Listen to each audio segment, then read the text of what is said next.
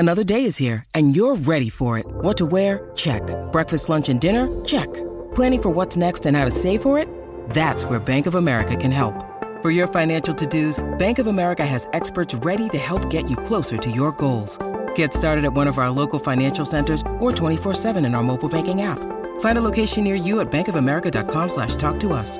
What would you like the power to do? Mobile banking requires downloading the app and is only available for select devices. Message and data rates may apply. Bank of America N.A. member FDIC. When you need mealtime inspiration, it's worth shopping Kroger, where you'll find over 30,000 mouthwatering choices that excite your inner foodie. And no matter what tasty choice you make, you'll enjoy our everyday low prices, plus extra ways to save, like digital coupons worth over $600 each week. You can also save up to $1 off per gallon at the pump with fuel points. More savings and more inspiring flavors make shopping Kroger worth it every time. Kroger, fresh for everyone. Fuel restrictions apply. Step into the world of power, loyalty, and luck. I'm going to make him an offer he can't refuse. With family, cannolis, and spins mean everything. Now, you want to get mixed up in the family business. Introducing The Godfather at ChumbaCasino.com. Test your luck in the shadowy world of The Godfather slot. Someday, I will call upon you to do a service for me. Play The Godfather now at ChumbaCasino.com. Welcome to the family. No purchase necessary. VGW Group. Void where prohibited by law. 18 plus. Terms and conditions apply.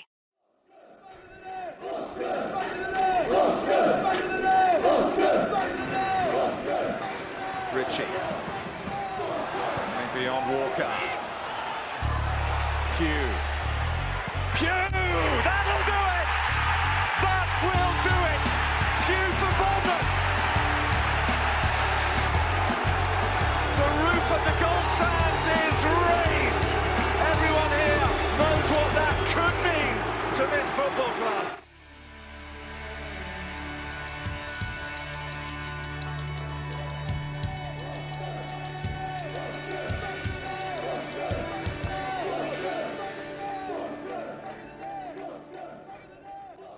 Good morning. Welcome to episode 164 of Back of the Net, the AFC Bournemouth podcast.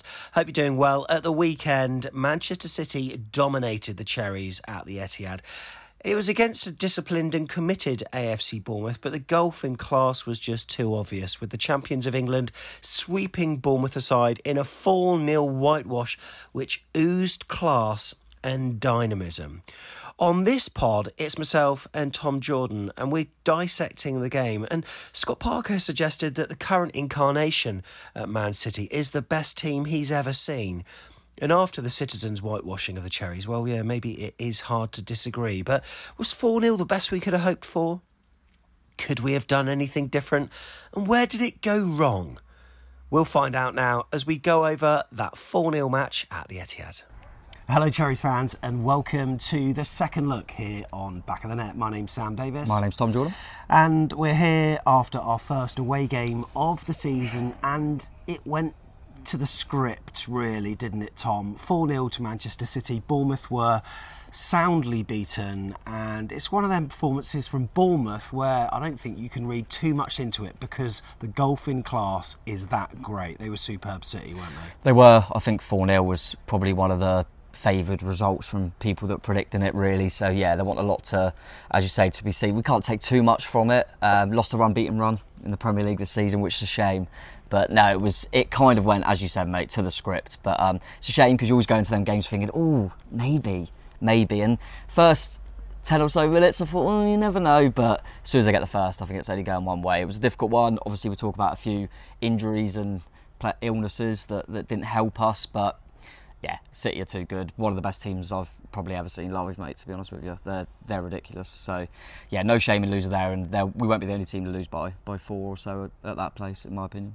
And Man City, of course, are a team that we haven't managed to get a point against in all competitions in a long, long time. So it was always going to be a tough ask. And against the champions of England, the newly promoted side from the Championship, boasting a number of players that had rarely even played Premier League football up until last weekend, it was always going to be a challenge. But yeah, 4-0 to Manchester City. It's one of those results, Tom, where if you're a fan of a Premier League club that isn't one of those two, you sort of look down the results and it's you don't raise your eyebrows. No. It's standard, isn't it? So yeah. I don't think we were embarrassed. I don't think that it is a shock to anyone that sees that. It's just a run-of-the-mill result, really. Yeah, there'll be no surprise. It isn't going to be talked about. You know, you're seeing the Brentford Man U results being talked about everywhere. That won't be talked about. So yeah, it went as expected, but we didn't cause any surprise, did we? We didn't surprise anyone with the way we played, really, which is a shame. But yeah, as you say, mate, it went exactly as I kind of expected. And I think we kind of said on the preview that one or two looks quite. Oh, Bournemouth done it right. 3 and 4 is that's what we expect, and 5 or above is all dear. So it was exactly how I expected. 3 or 4. I think that was probably what most people predicted. If you're brand new to the channel, make sure you press the subscribe button in this video. It's called A Second Look because we're going to do just that, taking a look at the full 90 and perhaps trying to explain what went wrong, what we maybe could have done better, but it's a tricky one. Looking back in hindsight is always easy, especially when you get beaten 4-0 and you can wheel out that microscope and you can look at these little minutiae within games and overanalyse it to death, but they were just too good. But at 2 o'clock, Tom, our feelings about the game, perhaps... There's always that chink of optimism in there, that little bit of optimism. But then when we saw that Solanke was out and Zamora was out, it was 3 changes in total, wasn't it? Yeah, he also dropped Billing out, didn't he? But I think a lot of people kind of thought Billing might come out for this game because of the way the game and the way we'd set up. But Dom and Jay-Z are probably two of our... Obviously, Dom's probably our standout player. That's who everyone looks to. And Jay-Z, because we haven't got another natural player on that left wing-back. So it means we have to, you know, mix things around a little bit. So they're probably, weirdly, the two... that you think they're the two that we don't want to lose because we haven't really got any like-for-like replacements in the way they play. So yeah, that was a real shame. I think a lot of us kind of said, obviously that's a blow, but I'd rather lose them now than, you know, a game that we expect to hopefully get something out of. So maybe it is, I think by the sounds of it, Dom's got a knock and they thought we're not going to risk it against City because we're probably not going to get anything anyway and you'll probably just be running around without the ball. But that was definitely a shame, and it was obviously a surprise because we didn't know that. It sounds like Zamora was an illness, COVID potentially. That's right. So we'll see how he recovers from that, and we'll wait to see. Hopefully they'll both be. It sounds like they're missing, but they should be in contention for the next game. That's what I'm hoping anyway. But yeah, that didn't help things. So when I saw the team lineup, of course Bournemouth announced it in the way they do on social media with a long list. So my assumption was that we were going to be playing a similar formation. But I did think that Jack Stacey would be on the right and Adam Smith on the left. That's exactly what I thought. Adam Smith has shown that he can do that. Jack Stacey's rarely played on the left for AFC Bournemouth before. Maybe he has once or two. No, I don't think he has. So that one struck me to be a little bit strange. Why do you think that was? I said it on Twitter. Someone posted about that because that was a real surprise. I think 99% of people thought it was going to be the other way around. And the only thing I could think of is we've been working because Jay-Z was a COVID case. Sounds like it was kind of a last-minute pull-out.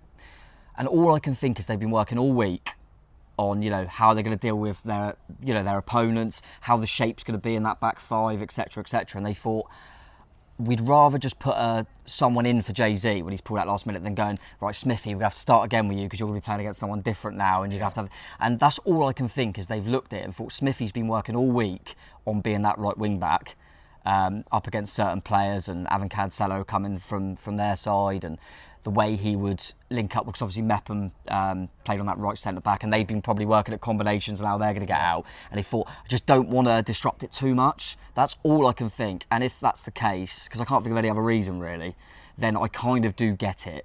I do get it. I guess the game was gone, but I thought they might come out second half and have switched flanks, but I guess you got to a point where it was 3-0. But that's the only thing I could think of, mate, is they've been working on something all week and they didn't want to disrupt it too much. And that's maybe why... Marcus Senesi wasn't involved from the off as well, because one of the things that we spoke about on a previous show was that Lewis Cook is invariably better when he's on the ball more, and this is a fixture where he wasn't on the ball much at all. And we'll take a look at the stats, the heat maps and all that kind of stuff later on in the show. But Pearson's, I think he played really well actually, considering. And again, you've said he's better off the ball, so I was quite surprised that Lerma wasn't moved up because I think we could have done with that in midfield. But other than that, we had Tavernier and Christie and Tavernier. I've done it again, mate. Yeah. Tavernier, but a few people do that. That's a common one, I think. You know what? And Tavernier and Tavernier, yeah. I'm sure it's got to be Tavernier, isn't it? Yeah, it is Tavernier. Yeah. I remember when I used to call Bombardier the the ale or beer or whatever it is. I used to call it Bombardier. Bombardier, yeah. I think I might have done that, actually, yeah. But, yeah, Kiefer Moore starting up top. And let's go through the game then, mate. I mean, let's firstly talk about the atmosphere at the Etihad. We've got an away day review show on the way, but I was actually quite impressed with it, to be fair. They were quite loud. I thought it was going to be one of these tourist occasions, but when you've got your first match of the season, everyone's hyped up, but also a certain £50 million rated striker starting for you as well, it's not a surprise that they were quite hyped up for it, even though it's little old Bournemouth. Yeah, I think it does help that they're the ones that make the noise are right next to you as well in the away end, so that certainly makes it feel louder. But they were up for it. I thought they were decent compared to other big sides atmospheres, to be honest. But and when Bernardo Silva come on, they gave him a good reception. And there was some chance out there. And I thought they were okay, to be fair. I thought we probably struggled a little bit. I know Scott Parker said how great we were, which was nice. But I think that's probably the poorest we've been for a long time. I think so. Because it's so hard to get up for it. Because I always think at them sort of games, you know, you're going to be up against Kosh, but if you get like loads of set pieces, we had one corner. Yeah, and when we were, we were celebrating like we scored. Yeah, you can't really do much. It's so hard to chart them on. We done our best, but I didn't think we were great. I thought the City fans were all right, mate, and they, like you say, they were up for it, first home game, and they scored relatively early, so got them up for it straight away. And before they scored, it seemed like they, without working too hard, it never felt like they really left second or third gear throughout most of the game, but we were just trying to soak up their attack quite a lot, and they peppered our goal quite a lot, didn't they? We had Mark Travers to thank at stage, and they had shots that went wide. You know, just a Nathan Ake header that just... I think he could have had a hat-trick. Yeah. He had header. Close. Yeah, he had that header, and then he nearly got on the end of like across the box. And Ake's one of them players. I mean, we obviously all worship him, as you saw at the end of the game when he comes straight over to us. It was really nice that we never really got to give him a send-off because of COVID, so it was nice to show our love for him. But I've never seen a centre-half who's such a poacher. Yeah. Like, the amount of goals he scored for us, it would just ricochet and he'd tap it in. Yeah. Remember the Liverpool one, and there was, I think, West Ham. And he nearly done that a couple of times early on. And, to be honest with you, as much as we got to, I think it was about 16-odd minutes, after about a minute, I thought, all that hope kind of went. I just thought, these lot, we just can't do this all game. We can't do it.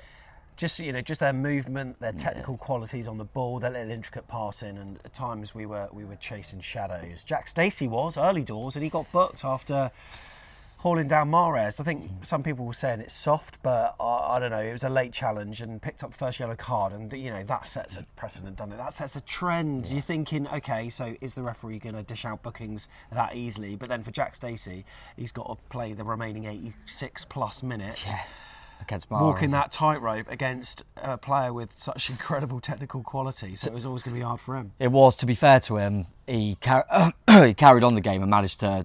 I don't really think he ever looked like he was going to get a second booking, so he deserves credit for that. But I thought he struggled on the day, to be honest with you. I don't want to read too much into it because he's playing on the wrong side against Man City, and he hasn't played too much football even last season. So difficult day for him. But it's one of them. I think the ref could probably let it go and think that's your first one. Do anything, you're getting booked. But I suppose Mara's just tore him in knots really, and. It was a bit of a rash one, but he had a tough afternoon, as he probably expected, especially on his weaker side. And they were getting corner after corner as well. Oh. And when they're right in front of us, you just feel as though it's building, and we just couldn't get out of our own half. As I say, later on we'll take a look at the heat maps and the average positions of some of our players, which makes very interesting reading, but I don't think the stats that people will be seeing later on in the show will be that much different for many Man City games. Of course, when you're playing teams of quality like Liverpool, Spurs maybe, Arsenal, of course. I think we ended up with more possession than West Ham did. Just. Wow. So, that and West Ham were at home. So it's like we've got to take this all with a pinch of salt, as we've kind of said. It's frustrating. It's really hard to watch because of how good they are, but we are definitely not going to be the first team and we won't be the last, mate. So, they're very, very good at what they do. We've spoken kind of previews and stuff about, they've got all the money, all this, blah, blah, blah. But how Pep's managed to get them all just playing into a system, it's just, the way they just manipulate the opposition, and you just can't do anything. They do the same thing over and over, though, and it just seems to work. Like, always got overloads, always got loads of options when on the ball. And it just showed with their first main chance that they had. They had a few, but that was when Travers was called into action with that save. I think that De Bruyne, it was either a shot or he was trying to pick out Haaland, but it got a deflection on the way and it fell really nicely to Foden. He should have squared it. He should have squared. Well, when you're looking at the replays there are two of them. Oh, how he didn't square it. And he went for it. I mean, I still think that's why he was brought off at half-time. Do you reckon? Because the game's won at 3-0. Why are you taking him off for? And I can imagine Pep's that kind of manager. Yeah. That, you know, that would probably pull someone off for that. So. I mean, it was just... I mean, I was well happy because I didn't have Haaland in my fantasy team. Because it was just a... he was fuming, wasn't he? It was just an easy... But Travers made himself big and made a really good save. Yeah. In fairness to him. He wasn't... a lot of keepers would have maybe looked at that, kind of got over, and then he would have got you at the near post. Yeah. And Travers come out really well. And once again, he probably come out of the game decent. He made a few stops early on. But... yeah, it just showed how they could get in, and I don't know. That was the moment where I thought, when he made that save, I thought it's going to be our day. Did but it didn't last long. I don't know. A part of me thought, as soon as he went through, I thought goal, and then when he didn't score, I thought, ooh, you never know. But it didn't feel like long after until they did manage to break the deadlock. To be fair to them. Yeah, so they managed to score fairly early on. I think it was the 19th minute. In my head, I was wanting it to maybe last until 20, 25 minutes or whatever, but wasn't to be. And it was a bit fortunate, wasn't it? You talk me through the goal, mate, as far as you remember it. Well, Haaland gets given the assist there, and I think he did keep going, to be fair to him, but it kind of fell into his path quite fortuitously, that's what I would say. Yeah. But a few of our players went in to try and scrap it off him, and it just kind of ricocheted nicely, and he managed to hook it through, and Gündoğan makes a great run, and Gündoğan's so good at them runs off the ball, past the front man. And yeah, he's in. As soon as he's in, there's only one thing that's going to happen. He's going to put the ball into the back of the net. Nice finish. But I thought Haaland was, don't get me wrong, he done well to keep the ball alive, but we were a little bit unfortunate. We probably got drawn into the ball a little bit too much. Someone should have watched the Gündoğan run, but yeah. That's what I'm looking at there. So we're actually watching sort of a replay of the goal whilst we're talking to you, and Kyle Walker fires it into Gundogan's feet like really quickly, and at that stage it looks like Chris Mepham's then drawn into it. And they're going for a quick one too. They are going for it. And it doesn't come off. That's why I'm saying it's because he doesn't get the quick one too, because Lerma gets him really well. Yeah, Lerma gets it, but it just manages to fall nicely. And when you've got a player who's that strong, if there's a 50-50 and it doesn't quite fall your way, you know he's got the strength just to nudge Lerma over a little bit. I know that Lerma's strong himself, but then it just falls to him, and then Gündoğan's, he's following up his run, and on the floor, Haaland's almost making the pass with his left foot, and it falls nicely onto the left foot of Gündoğan, who just put it to the right of Travers as he approached him, and do you think, just a quick one, I was thinking when you watch, because obviously we hadn't seen City for a few years because we haven't been in the Premier League, and we talk, I think like most people do, Haaland was obviously not talked about, you always talk about, I know Grealish didn't start, but your Grealish is your Mahrez, your Foden, your De Bruyne. Watching him live, I thought, Gundogan's bloody good, isn't he? You forget how good he is.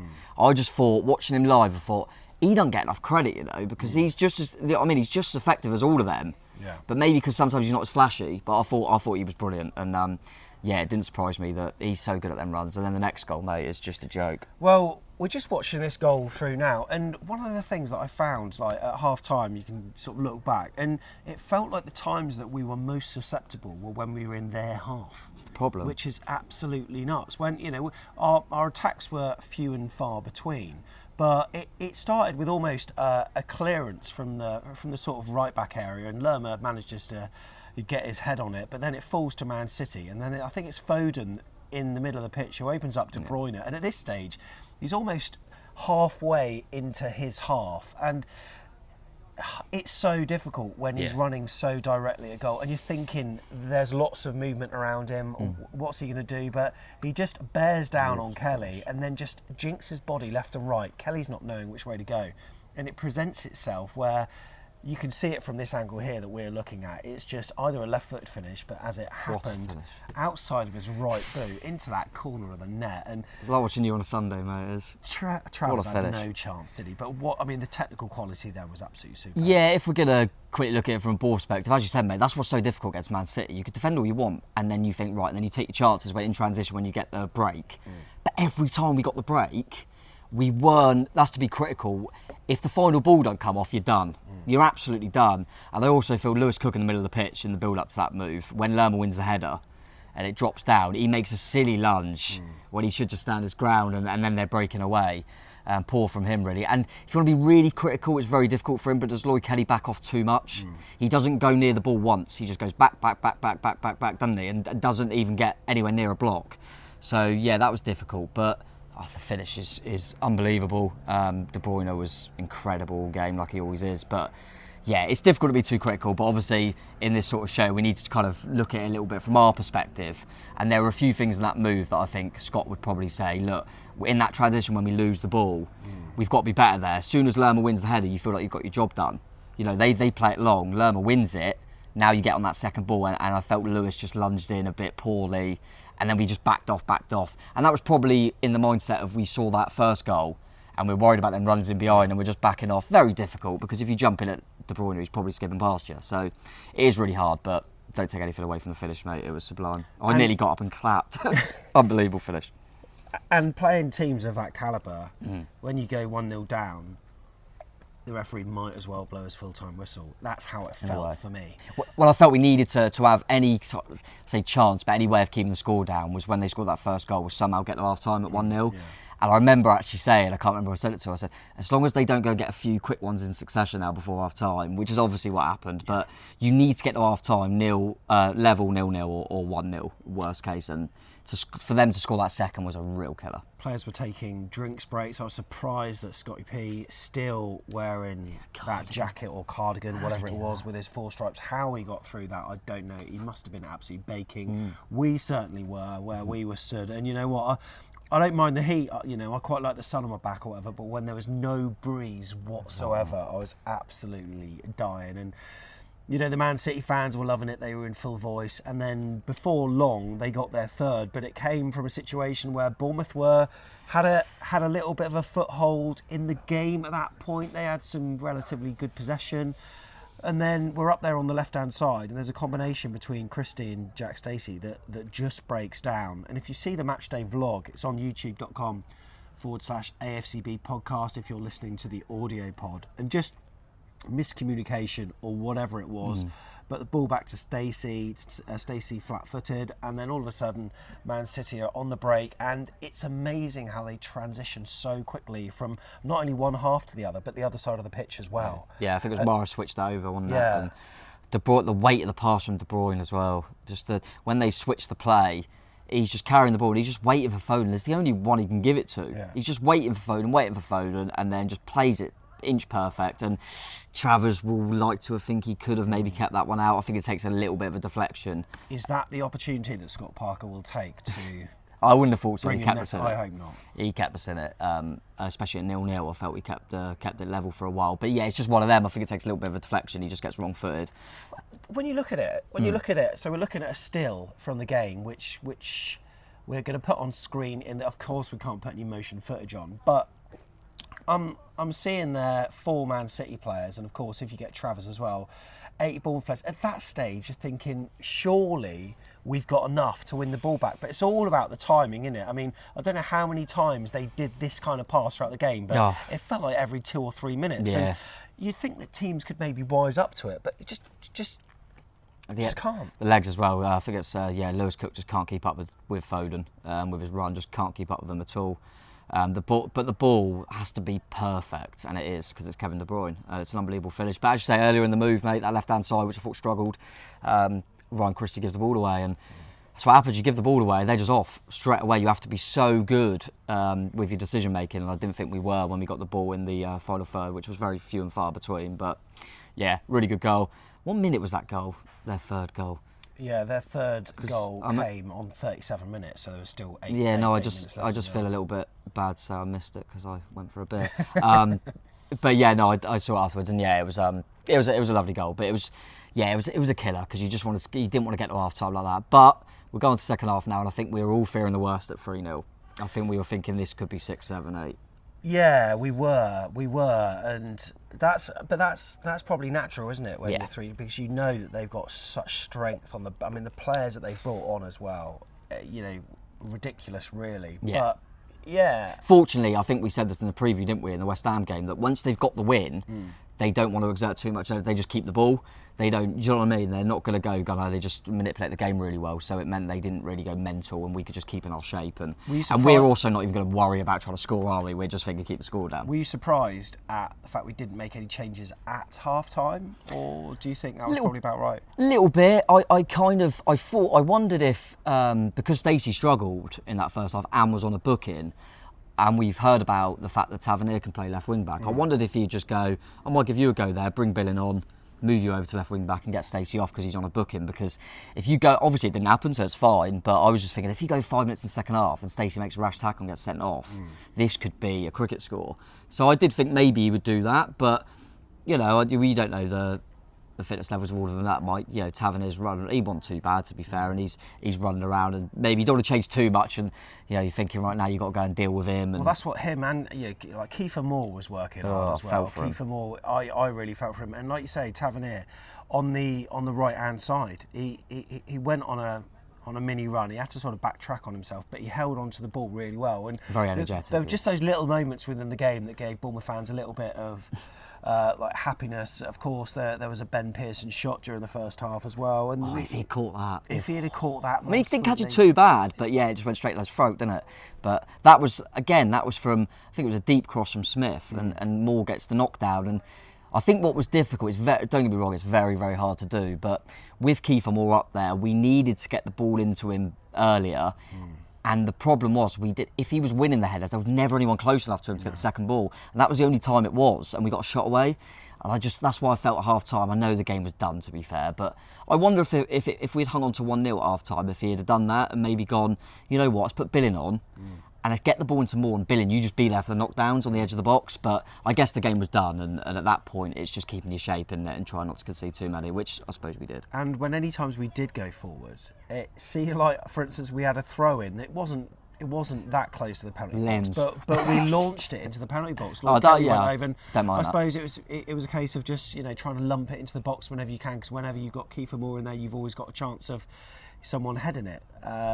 So that kind of pattern, it didn't necessarily carry on to the second half, because I thought for the first bit we were pretty good really for the first half of the second half, actually for most of the second half. But a lot of that sadly was because Man City just took their foot off the gas. They just knocked it about. They're not going to exert too much energy in that situation. They're 3-0 up, aren't they? And they were very comfortable, and they'll say in that second half, we played better, we had a bit more of the ball and stuff, but we didn't test the goalkeeper. I mean, Ederson didn't really need to be there, to be honest. So that means they're keeping the clean sheet intact and got the 3 points. So yeah, very comfortable for them. But from a Bournemouth perspective, we showed bravery and come out of it with a bit of pride at the end of the game, in the sense that we didn't just let them go. And we kept grafting. It would have been easy to go, these are too good, and they could have got 5-6. But we stuck in there, and to be fair, the goal they end up scoring is quite a fortuitous one. So we're nearly come out of the second half with a clean sheet, so... you can say that, and also maybe Travers should have done better with Foden's goal. Yeah. So basically it was 2-0. Make sure it's corrected on the Premier League table. Yeah, absolutely.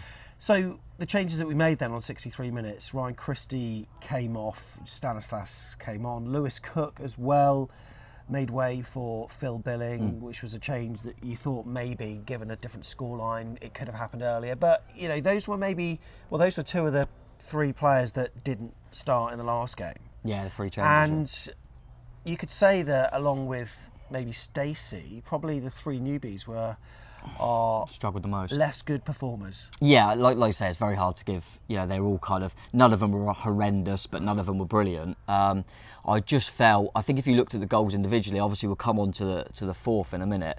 But I think the second goal, as we alluded to, Lewis Cook's probably should do better. The third goal, Ryan Christie gives the ball away, and the fourth goal, Jack Stacey plays Cancelo onside. Yeah. He's not high enough up, and Cancelo gets in, crosses it, and obviously it comes off Lerma. And Stacey struggled all day. I always think Stacey's all right when he got the ball. He tries to drive you on, but defensively he's so naive. I just think he gets caught all the time. And yeah, people have always said to me for years now that, is he catching up with Smith? No chance. Because every time Smith plays, and that's been under three different managers, maybe four actually, because obviously Woodgate for a spell. They always play Smith over Stacey, and yeah, I think it's because of that defensive naivety. We saw it last season. I think he gave a dodgy back pass to Lerma in one game that he got sent off. Was it Coventry?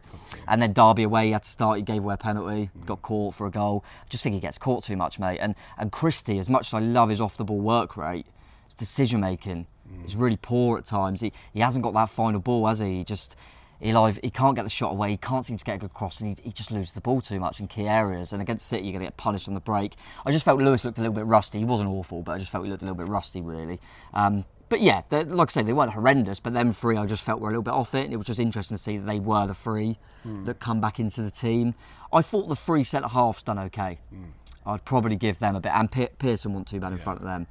as we said, people like Moore and Tavernier worked tirelessly, but it was a kind of impossible task for them. Speaking of the centre-halves, throughout the game there was a pattern that it's obviously part of our play whereby any goal kicks, we're playing it out from the back, we're playing it short, but ultimately though, we're lumping it forward. Yeah.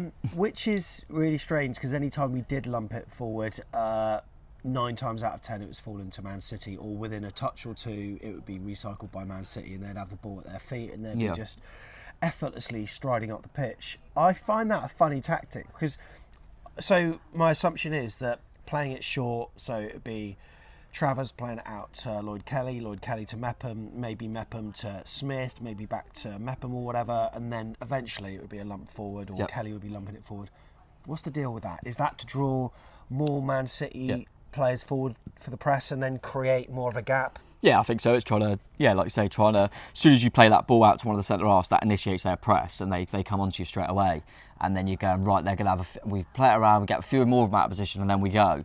The problem with it was, in the City game, was then we were obviously targeting going long to Kiefer Moore, which makes sense, he's good in the air.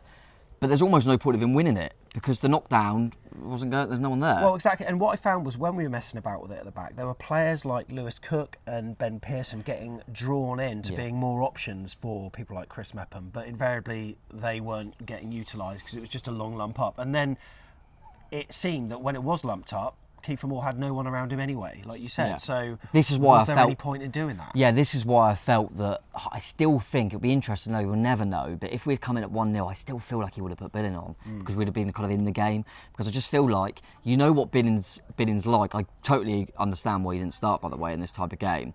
But when you're getting it forward and you lump it up to Kiefer Moore, you've got to have a midfielder who's going to pick up the scraps, pick up the second balls, and Pearson and Lewis Cook are not them sort of players.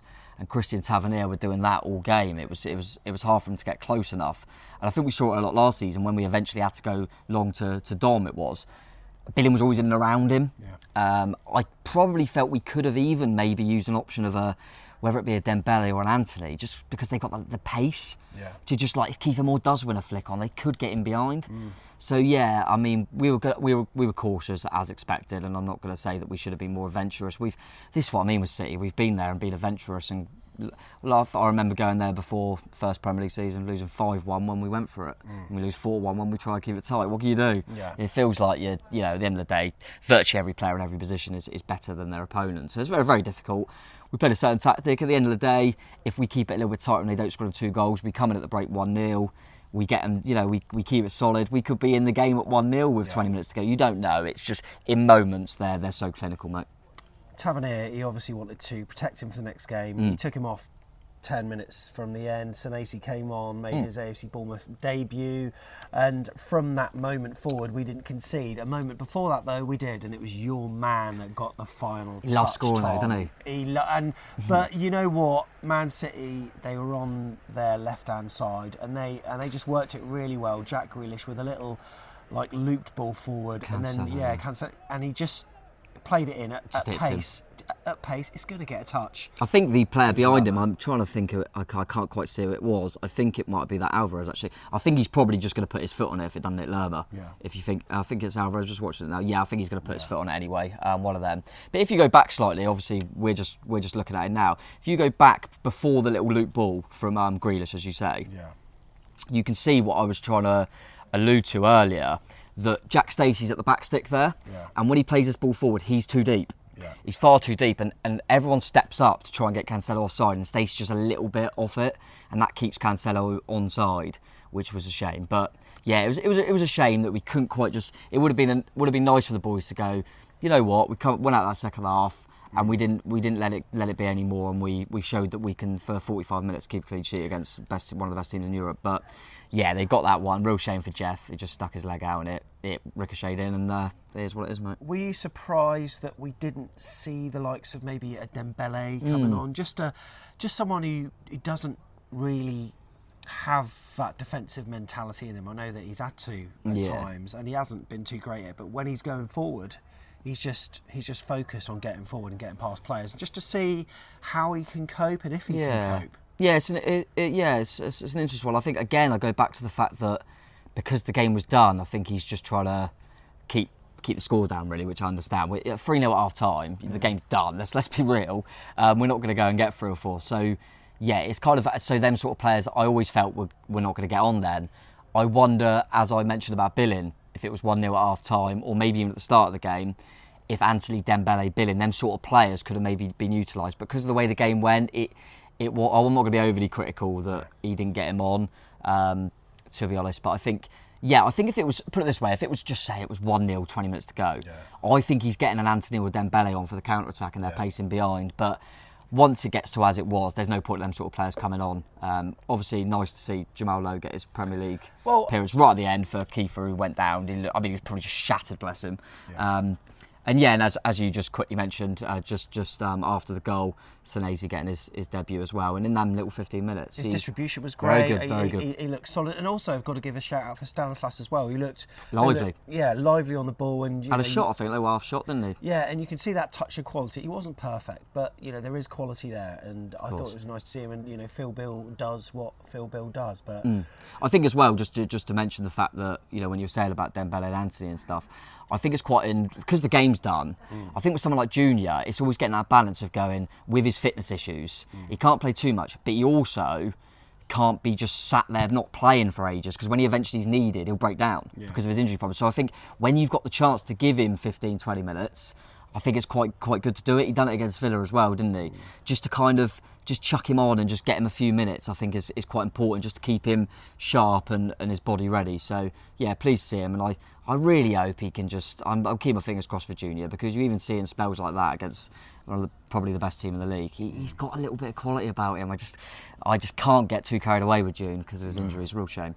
But Haaland touched the ball... 8 times. 8 times. I mean, one of them was an assist. Yeah. But, that's got to be a W in the consolation column for AFC Bournemouth. A little bit, yeah. I think the problem is, you worry about Ireland, it probably makes everyone else better and harder to pick up. I don't think they score the first goal if they're playing with a false 9. No. That little 1-2 they tried to do off Haaland. So, yeah. But what I will say, from a Bournemouth perspective, we done very well on him. We said earlier, Foden squares it to him. He's got a goal straight away, and that changed the game. But I thought Lerma done a really good shift on him. I thought it was quite clever, actually, from Scott, I think, to give him credit, that he just switched Mepham and Lerma's positions, because I think Mepham trying to man-mark Haaland would have been very, very difficult. Yeah. I think Lerma, they just went physicality, and Lerma, I think Lerma beat him in the air virtually every time. So, yeah, Lerma should take credit from that. He's not a defender either. So, yeah, we got to take little bits of credit when we get it, mate. And I thought we kept Haaland relatively quiet. Even people like Mahrez and stuff, I thought we ushered them as best as we could. It's difficult. I think the ones we struggled with were in that first half in particular, where the game was won, was in that midfield of Gündoğan and De Bruyne. I just felt they were allowed to orchestrate things a little bit too much. But listen, it's very, very difficult to keep quiet. I'm not going to be too critical on the boys from that. I just felt we maybe gave them a little bit too much respect at times in that opening period. If you follow us on Twitter, you'll know that after full time, after every game, we always ask for a 5-word match report. So we're going to go through a few of them of what people said. We got Tim, who says Haaland 0, we are massive. Paul said lowest expected return fixture. Onwards. Tony, was there a game today? Toughest game out of the way, says Tom. It doesn't get any easier, said Owen Sherry.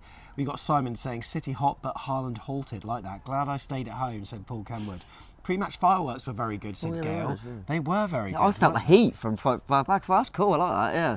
Love that. Leanne saying, onwards and upwards, mighty chairs. Kept it to 4 goals, said Carol Toller. Excellent. City equals AFCB bogey team. Erling Haaland isn't that good, said Andy Jennings. Nice to have him on the fan cams as well. John Spark, again on the fan cams. Toughest game done, at least.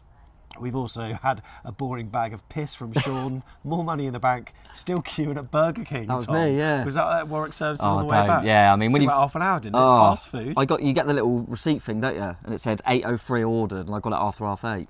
That's absolutely ridiculous. Probably because Warwick Services were full of Man City fans, which was odd. Yeah, kept Erling Haaland from scoring. We've got a lot more. At least Haaland didn't score. On to the next match, says Tasha. This sounds simple. We're just so happy that Haaland didn't score. That's a win for us Bournemouth fans, God. You can read all them on our Twitter. Take the compliment, City. That's how good you are. If you want to follow us on our socials, it's at AFCB. Do you find, I don't know if you agree with me, do you find it really difficult to almost dislike City because of how good they are at football. You know what, they're so good at football that I just think I can't not like this team because they play football in such a beautiful way. You know what, I even liked their fans. I thought their fans were very likeable as well. And we'll talk about this on Wednesday's away day review show. But yeah.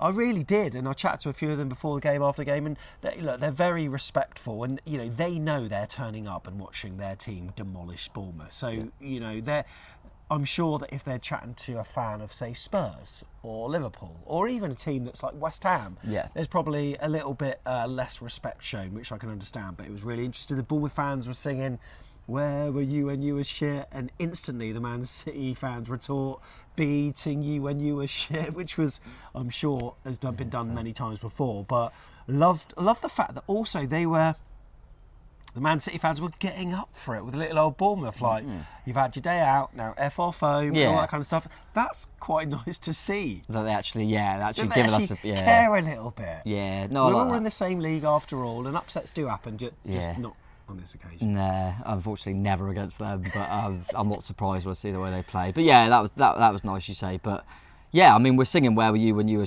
but I mean, probably a lot of their fans, just only have to be slightly younger than me. Well, they've never been shit. Have they? Do you know what I mean? Exactly. It's been you think about it now, it's been quite a fair period since they got the cash in and have really gone to the next level. So, but yeah, as I just think it's very difficult to have a real kind of, I hate them because they got the money and now they're good, when they play such good football. It's like it's a breath of fresh air to the league, mate. It really is.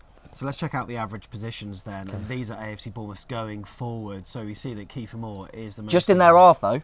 Yeah, just in their half. We got Tavernier, which I can see that sort of sums up his average position there. But when you're looking at Man City's, what I will say is it's not a bad shape though. I was about to say the shape's actually... They're not all over the place. And I think Scott will be taking this data and looking at it thinking it's a plus because they were fairly disciplined throughout, and look, quality did show. Yeah, exactly. And shine through. But Man City's, I mean, they only had three, including their keeper, in their own half. Can you even see that? If you look at both goalkeepers, their goalkeeper's nearly outside of his box because he's probably just bored chilling. Do you know what I mean? It's mad. But yeah, I think the two centre-halves were just in their half, just keeping a little eye on Kiefer. Yeah. But they're all so far up, aren't they? I mean, that's the fullback. The fullbacks, the way they come in as well, like, it's just, it's mad. But not too surprised by them. Should we give a shout out to Nathan Ake? He was unreal, wasn't he? He was absolutely super. And there was one moment where someone sprayed a ball out to the right hand side, and I thought, Tavernier's in here, but Nathan Ake strides across the pitch and mops up. And I'm so glad they're seeing it now as well. Yeah, they're seeing it. It's getting that run in the team. Stephen from Esteemed Company has tweeted about Nathan Ake yesterday, I think it was, and he sort of said, look, we need to stick with players more because it's clear that he's an asset. There are some City fans that still remain unconvinced. I think perhaps the more entitled City fans are saying that, but he is a class act and he's shown it. And yes, we are little old Bournemouth, and yes, he may have made a blooper against Liverpool in a glorified friendly, but I tell you what, when he gets minutes, he's such a consistent player. So he's definitely one that you did. Had you got rid of him to Chelsea, I thought that'd have been terrible. Yeah, I think it's one of them. I kind of get it that if you're sitting, you can almost buy anyone. You probably instantly go, why are we getting someone from Bournemouth who've just got relegated? Yeah. So I kind of get that because you think, well, he can't be that good then. But also, by the way, we had a chance staying up and he got injured, and then that COVID, and then we went there. We were done then. But what I will say is, he's, for me anyway, can't speak for everyone else, don't know about you, Sam, but for me, I'm a little bit younger, but he's the best player I've ever seen in the Bournemouth shirt, in my opinion. So consistent, so likeable, scored crucial goals, just so good on the ball, and he was. We were never going to keep him for long. We were never going to keep him. And I'm just pleased now a few City fans, like say Stephen and others, have said that he's obviously got his opportunity now because Laporte's injured. And they're going, if Laporte was fit now, he'd have to buy his time. Yeah. Because he ain't getting straight back in the team. And yeah, Mugg, if you play, he plays for Holland, and he's showing his class for City now. And I think it's always difficult, especially for a defender, when you're coming in and out of the team, playing the old cup game. Him and Diaz seems to be, I tell you what, looks like a good look because he's class act. And but okay, yeah, he's Joe. But it was a nice moment to see him. He was the first one to come over before our team even and give us a clap. We could sing a song, and as I say, we missed it in COVID. Couldn't really say goodbye to him. But I always want to see Ake do well. I love Nathan Ake. What a player! And just he's so likeable, isn't he? He is. He's really annoying. He's annoyingly good. And then when you look at the heat maps as well, I mean, they're just all over us. Look at that. It's unbelievable how much they are camped in our half, and they are camped because the hot spots for them are in the Bournemouth half, whereas we've got a little bit of joy in their half on the right hand side. That's when Tavernier had a few touches, I'm sure, and then a little bit on the left. But other than that, I mean, the hot spots are in our penalty box, invariably, from where they seem to score most of their goals, just on Travers's right hand side there. But yeah, not great. And then the chalkboard as well, I mean, in terms of shots, wow. And even Lerma's got one as well. Hey. That was the own goal. But yeah, they absolutely peppered us. 19-4. They almost doubled our amount of passes as well. It was just a complete performance. And, you know, Pep Guardiola, I'm sure he went back home with a glass of red, put his feet up and thought, this bodes well for the season. Yeah, job done. I mean, he's always respectful about us, which is nice. He always respected...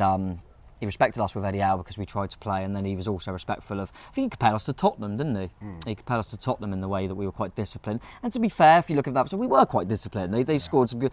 But it wasn't like... Even though he made some saves, and even though they were brilliant, it wasn't like Travers had to have the game of his life to keep it afloat. No, so, you know, we were quite disciplined, you know, trying to obviously take the positives as we can. But as you say, mate, with the touches and stuff, I looked at a few bits, and... Because I actually saw an interesting one was Tavernier, 100% pass completion rate. Wow. And I thought, oh, that's pretty impressive. And then I looked at theirs, and it was like 98% for Rodri. And I thought, oh, that's quite good. I have to go into that. And I thought, Tavernier, how many passes did he make then? 16. How many Rodri made? 102 or something. Like, it's just unbelievable. But we done all we could, and we didn't come out of it disgraced. So I'm going to echo a few comments from fellow AFCB podcast team member. So Jeff Hayward, he said that my overriding comment about Saturday is that we didn't foul them enough. I agree with that. We should be stopping their transition play before it got too dangerously close to the goal. He said, is that too cynical a take? No, I agree with that. I think City are a very good side at doing that as well in kind of big games. They'll give the odd clever foul. Fernandinho used to be a master of it. Mm. I do wonder if... I thought Lerma had a good game, as you said at the back. If we had had, you know, if Senesi been on us a few more weeks and Lerma had been in that midfield, could I have seen Lerma giving them one early? Mm. I think there was a few times. I mean, it's a difficult one, Nick, because we can't be overly critical of Stacey because of that early yellow and then say we need to give away more... Do you know what I mean? The same breath. But I agree with what Jeff said. I think a few times we said that we were most vulnerable when we had the ball up the pitch. And there was when, like, Christie lost the ball and that. They had so much time to get the ball up to De Bruyne. Yeah. Little shirt pull. We need to be a little bit clever at that, which I thought we might be, but... Sometimes you can't get near enough to foul them. Then, you know, there were a couple of occasions where that happened. Like, you know, Chris Mepham was booked for, you know, like a cynical foul, but maybe it should have just happened a bit further up the pitch, perhaps. Yeah, it was kind of a bit too late. I think we should have been a little bit more Shithouser at 0-0, to be honest, and really give him a game. I think, like, Smithy was kicking off at the end when he got booked and stuff. It's a little bit late now.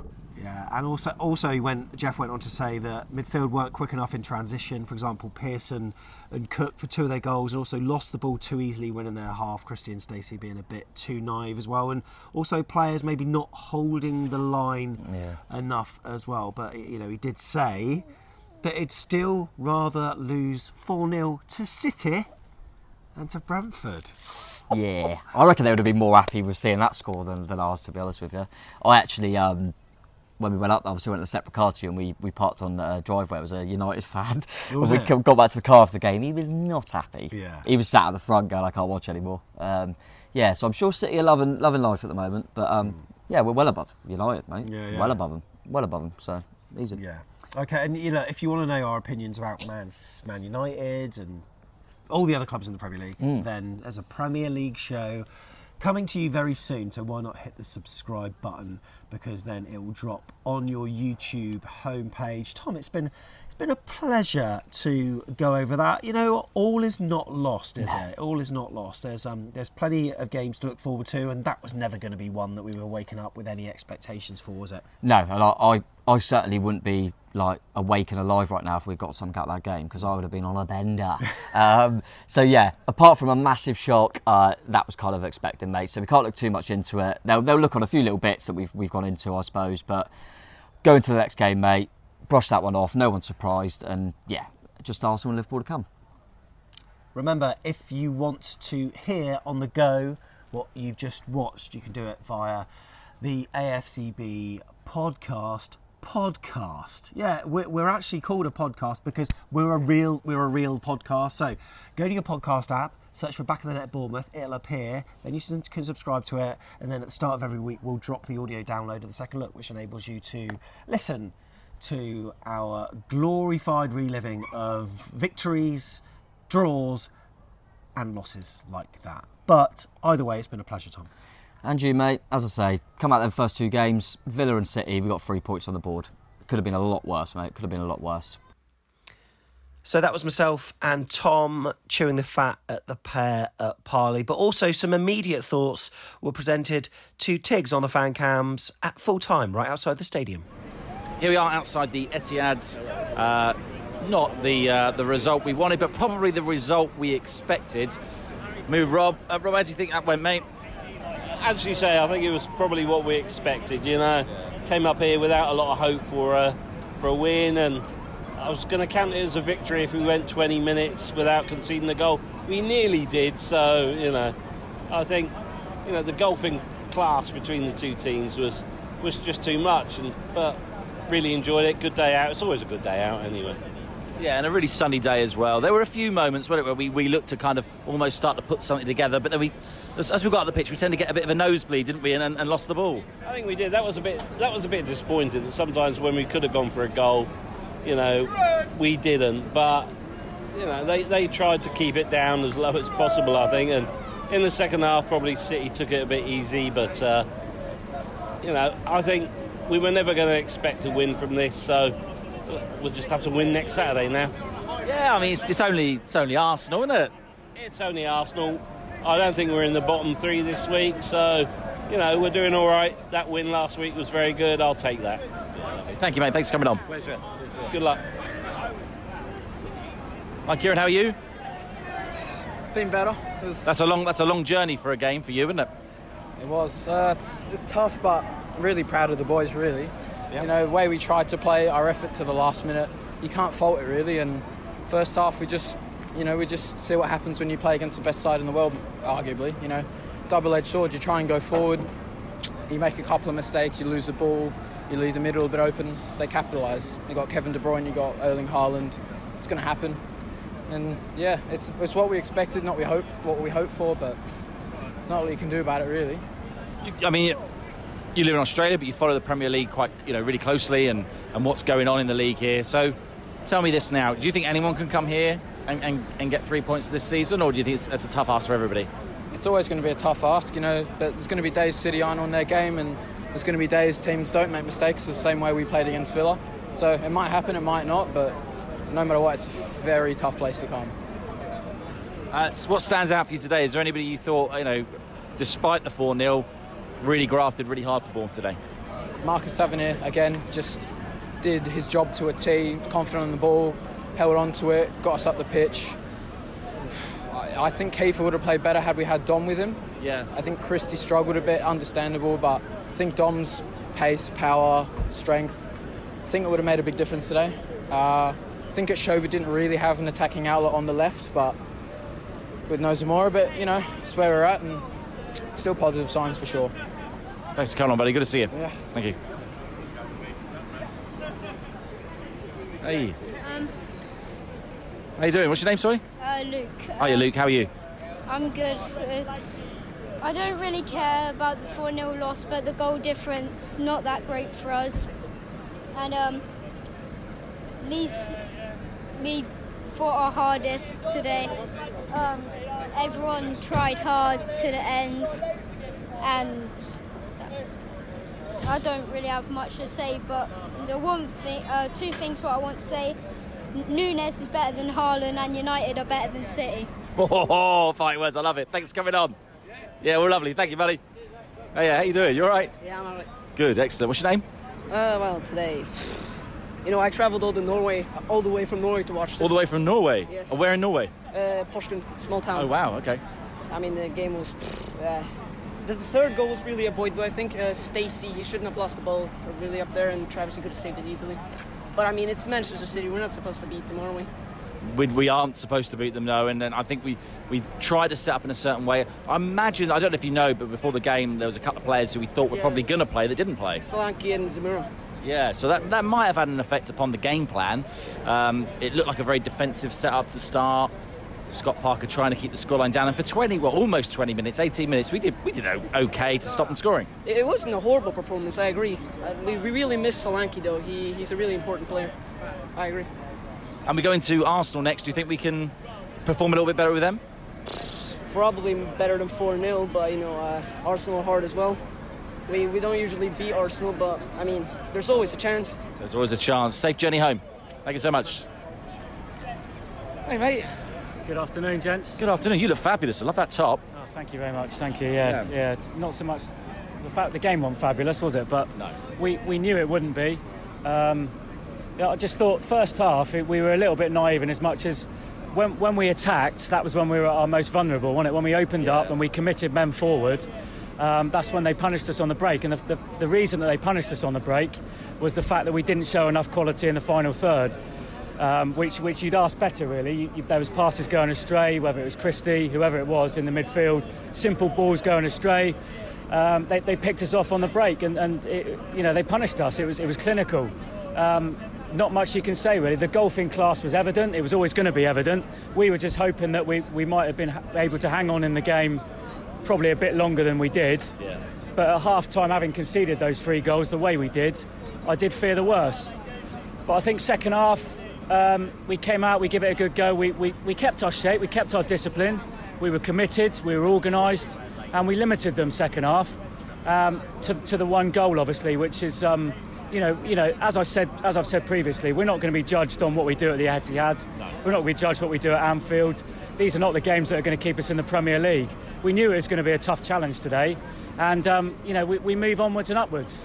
It was, it's been a great day out, the sun's shining. So let's enjoy what we've got left of it. Up the cherries. Up the cherries. Thanks, mate. Thanks, Matt. Hey, buddy, how you doing? You okay? Yeah, I'm fine, thank you. Good. That was... have you been to the Etihad before? Lots of times. Yeah, me too. That was louder than the last time I was here from the home support. They've done some nice things. I quite like the safe standing as well. Yeah, that's really good. I don't know whether we can do it at our place or... whether we want to do it at our place, but yeah, it's nice to have something to lean on, especially when you're 4-0 down, flagging a bit. Yeah, so. Boy, did we need something to lean on today, and we didn't really get it on the pitch, did we? No. Yes and no. Let's put it this way: we all knew what was going to happen today, and I've been here, like you say, I've been here before, and I've seen far worse drubbings than that. True. They didn't have Sterling, so he didn't add to the scoreline, and. If Solanke and Zamora had been playing, then it could have been completely different. That's a joke, by the way. I know it is. I know, and everyone else should know that as well. It was an interesting game. If we just lasted those 20 minutes, second half, City didn't come out and attack us as much, did they? And on a hot day like this, I think everyone was sort of wanting the game to be over in a way. Yeah, I think that's right. No, but the good thing from our point of view is I think we never flagged, we never let our heads drop. We kept trying to play the right way, and you're playing probably the best team in Europe at the moment, so it is what it is. I hate that phrase, but it is what it is, and we go on next week. We've got 2 more tough games, but they're not I don't get the impression they're going to let this sort of get them really down, and Parker will hopefully get them up, and praise them for sticking at it and really difficult conditions for everybody. And they did really well. The only thing I wish he'd done was maybe bring on another couple of subs, give them maybe Jadon Anthony his Premier League debut, let them Dembele have a run, because the game had gone. Why not let them have a run around the pitch and get a bit of experience of the occasion? But other than that, I'm looking forward to it, and I think we know we're going to have a team that aren't going to let things get on top of them, and just going to keep going from game to game, and we'll see what happens next week against Arsenal. See what happens. Thank you, buddy. Good call going on. Cheers, thank you. All right. Hey, how you doing? Yeah, all right. Didn't expect much and we got it. Yeah, we didn't expect much and we got that. I like that.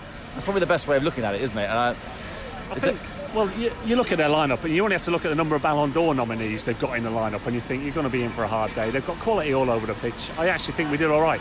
Yeah. It was nice to see the engagement from the manager at the warm-up before the game. He's sort of latched onto the fans a little bit. We don't always see that. I thought that was really good early on. And we played all right for the first 15 minutes. Sensational save from Travers early on. You think, if he's going to make saves like that, is it going to be just one of those days where they just don't go in? But they do the same thing over and over and over again. They do that little reverse ball down the inside channel. Fullback's caught because he's dealing with the wide man. And it, sooner or later, they're going to score from it. And they scored for 3 goals from it. It's, to be honest, I said to Oliver this morning, look, we're probably not going to get anything out of this game, but you're going to see some of the best players in the world today. Just go out and enjoy it. And we've seen that. I mean, De Bruyne has finished for the second goal. There's not many players who could pull off a finish like that. He put it in the one part of the goal where Travers couldn't get it. We'd had the chance to maybe make it 1-1 before that, but what can you do? Against a team of that quality, all you can do is come away, do your best, try not to get embarrassed. And I don't think we did get embarrassed. I will say, late on when Senesi came on and Lerma stepped up into midfield, we looked a little bit more like our old selves in midfield. Yeah. Now, City were in second gear by that point, which meant it maybe wasn't. Don't read too much into it, but I'd rather see Lerma playing in his normal position as the water carrier in front of the back four than sitting in as one of the central defenders. Yeah. So next week, we'll see what they've learned. Enjoyed it. Good day out. Nice weather. Warm. We'll see what comes of it. We'll see what comes of it. Thanks so much for coming on. Cheers. Much appreciated. Oh, should we move? We move. We move. Yeah, we're going to come to you. Yeah. A few little things, but I've talked about quite a lot of stuff, and I know you're having opinions on the game. But before we start that, I just want to talk about a couple of players. So I want to talk about Nathan Ake. Okay. Wasn't it wonderful to be able to see him today? Yeah, it was great, and he got a really good reception at the end. I think when you two come on to do this, Ake come over to the Bournemouth fans straight away, and he was, we're just getting ushered along here, by the way, if you think I'm moonwalking. Yeah. Ake come over to the Bournemouth fans straight away, and he got his song, and he was unbelievable. He could have got a hat-trick first half. He's different class. Pleased to see him do well, but and he kept a clean sheet. So fair play, Nathan Ake. Fair play, Nathan Ake. And we also saw a new signing come onto the pitch in Senesi. Senesi, that's right, isn't it? Senesi. Did he come on a 4-0? He did come on a 4-0. That's just how many goals he conceded. That's what I'm saying. That's unbelievable. He's the next Nathan Ake, isn't he? I would have thought so. Second half pleased me a little. I know. Don't get me wrong. They took their foot off the gas, you know, they didn't need to. I said this to Sam in a preview, like, the good thing about the West Ham game was when they had the job done, they just keep the ball. So, they knew they won, so they didn't go and absolutely murder us. But to be fair to us, we stuck to our task, kept grafting. I like seeing Smudger give it a bit, you know, they care. They did, didn't he? But, and I just looked then, Haaland, 8 touches all game. Wow. I thought Lerma was sensational on him, actually. I think what does happen is having Haaland up there means you worry about him, which means everyone else is better for them. Yes, agreed. That's the problem. But we did do well on Haaland. But they were a class above, mate. They were a class above. Yeah, well, some people said to me, like, best team in the world, best team in Europe. We're not going to lose 4-0. No. You know, every week, are we? No, they're just. They're a different kind of fish. They're gonna. They were always going to do that. It was always going to be difficult. I think the only way we could do it is try and keep it at half-time. And we kept it to nearly 20 minutes, and then we just let in them 2 goals before half-time were a killer. Yeah. If we got 0-0, 1-0 at half-time, and if we had just got a set-piece and got our head on something, but that's all you could do against City. And listen, we didn't get too embarrassed. It was probably what everyone expected, 4-0. But we're not embarrassed. We move on to the next game with, with our pride intact, I would say. We didn't have Solanke, we didn't have Zamora. Yeah. And we grafted, and they were far too good for us. But it is what it is. As long as we come out of no injuries, we won't let that bother us. I wouldn't have thought. No. Thanks for coming on, Tom. Good to see you, both. Tiggs. Good afternoon, Tiggs. Good afternoon, buddy. How are you? Yeah, all right. Yeah. Kind of saw that one coming, I suppose, like most people. Yeah, you said to me as you walked out, because I was getting a little bit excited earlier, and you said to me as you walked out, everyone come down to earth now. Everyone remembers now. Well, you know, we kind of knew this was going to happen to us a few times this season. What I was a little bit disappointed with was that we didn't have more of a go. I thought we could have at least got about them a bit more than we did. Yeah. I thought we just tried to absorb the game for pretty much from start to finish and try and hit them on the counter. But the problem was, their recovery runs and they get back in position so quickly, we don't get a chance to counter-attack. Not in the same vein that they counter-attacked us. I mean, no, that was a little bit ironic, isn't it? That was our plan, and they did it to us twice. Well, exactly, I know, and they just do it so well and efficiently. Yeah, it's quite scary at times. But we kind of expected this sort of a result against these sorts of teams, and we caused them a little bit of a problem a couple of times in the first half. I think we went direct a couple of times, and Ben Pearson got off a shot in the first half. Edison made a comfortable save, and I think there was one that Ake almost like cleared off a line first half. It was the other end. I couldn't really see it so much, but it looked like it was quite close. But you know, all in all, it was what you expect from a day out of Manchester. There were some good player performances though. There was some, you know, that tried really hard for us. Who kind of stuck out for you? I think Travers made a few crucial saves in the first half. Yeah. I don't think Kelly did particularly bad. I think he was all right. Pretty good, wasn't he? Some moments. Tavernier had a few good moments. Smith did all right as well. Yeah. I thought Kiefer Moore did all right up on his own. He battled hard all game, and they didn't like it. They didn't like the physical battle with him, which I think we should have utilised a bit more than we did. But it is what it is, isn't it? I'm sure you've heard that today quite a few times. It is what it is, but it's Man City away, so you know, forget about it. Onwards to Arsenal, brilliant. Onwards to Arsenal. Thanks, buddy. Good to see you. See you later. You have KFC later. Oh yeah. Yeah. Sounds good. Little bright shining thing in my day, that is. I'm looking forward to that. Speaking of bright shining things, Mr. Spark. Oh, thank you very much. How are you? You okay? I get the plan now. Thank you. Yes. Look, it's what we were expecting. You know, it's nothing to be that disappointed about. You know, speaking to most of the people, I think agree that, you know, we gave a half decent account of ourselves at times, but you know, we just don't have the quality to compete with that. They can keep hold of the ball at will, and Haaland's just not fair. No, he's not fair. When you've got a player that started short, so got all the skills to play as a short player, got through both Grossbutt and bulked out, so that now he could play as a front man on his own. You've got literally everything in a freak of nature in Haaland. He, like Jeff, bounced off him, and he's a beast in midfield. So, I think Stacey did okay in a position that we haven't seen him play before. Obviously, after the yellow card, he did well to not get carded again. Tavernier was another standout again. You know, I mentioned when we got linked with him how a lot of people were saying he'd be a nice option on left wing back. And I'm like, no, he's a central midfielder. Let him run the show, and he does. His dribbling is something that we don't have. We expect that from Christie, and he's just not shown anything in the last half a dozen games. Christie really, and it's disappointing. Him over Dom was a big impact, I think. And defensively, we were half decent, I think. Kiefer Moore was a bright spot. He worked really hard without really getting enough support, I think, from Christie and Tav. I think they needed to be closer to him at times. And Senesi's first pass, when he comes on the pitch, he picks out a lovely ping out to the side. I'm looking forward to him coming into the squad full time and letting Lerma stand in midfield a lot. Also Pearson, got to shout Pearson, because I think he battles really hard. Look, it's just everyone's got to get credit for working as hard as they could, and at the end of the day, we've got to face them at home as well and just write that one off too, because they're just far, far too good for us to deal with. And giving it to 4, you know, halfway respectable. I think you're right. I think you look at the stats of the game, and actually, you know, defensively reasonably respectable. When you look at the amount of possession they had, the amount of shots on target that they had 7 on target and 19 shots and.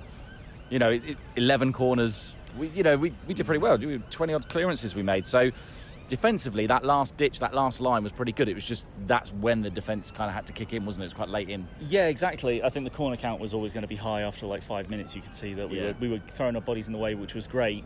I think the way they set up is kind of how I imagine they would try and set up to nullify Haaland as much as possible, because Haaland's game is built on the ball in behind. And whenever they did get it in behind, his angles to shoot were really tight and difficult. Yeah. He went for that lob, but do you remember the lob? I tried to go over Travers. That was about the best he got. Yeah. Oh no, there was one in the second half where I think he had it relatively central from a cutback, and he fluffed his lines on that one.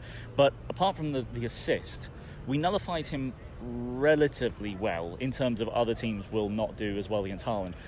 The issue is you can stop one player, but you've got about 5 others you've got to stop. Yeah. And in the end, Cancelo got an assist. KDB got 2 goals. Foden got a goal and got an assist. Gündoğan came from deep and got an assist from Haaland. There's just so many weapons they've got that I think there were impressive aspects to our defensive display. And I think in some ways we got it right. But the first goal came from just one of those moments where you couldn't really do much about it. There was a really good deep... I think there was a deep run from, I think it was Rodri, that started the move, that's where it should have been stopped. Someone should have brought him down before I think he got it to... I think that was the pass into Haaland, who then shifted it on to De Bruyne, to Gündoğan. But then the second and third goals were counters. It wasn't so much that... the first goal was the only goal that they really sort of broke us down. And then the fourth one was... I don't really know what happened too much with the fourth one, but I know it was an own goal. So, look, there were definitely good things if we want to sit in like that again, which we were going to have to do against Arsenal and against Liverpool. So I think that Parker will definitely be able to look at things in that display and go, we'll build on that. We've just got to be a lot more careful when we're in possession, I think.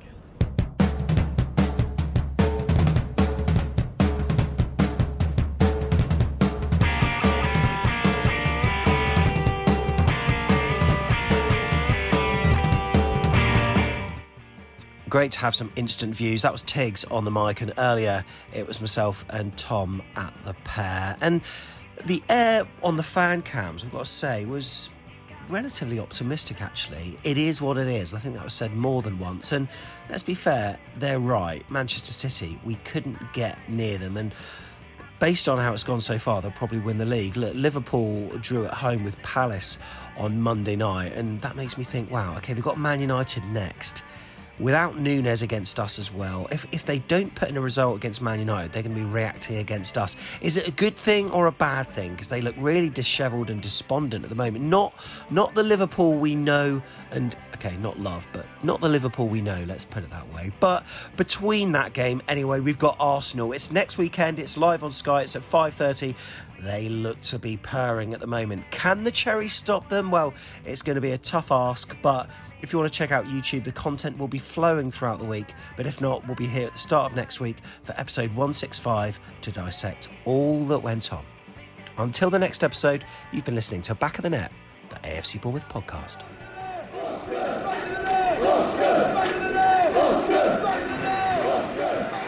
Richie. Maybe on Walker. Pugh. That'll do it! Will do it! Cue for Bournemouth! The roof of the Gold Sands is raised! Everyone here knows what that could mean to this football club.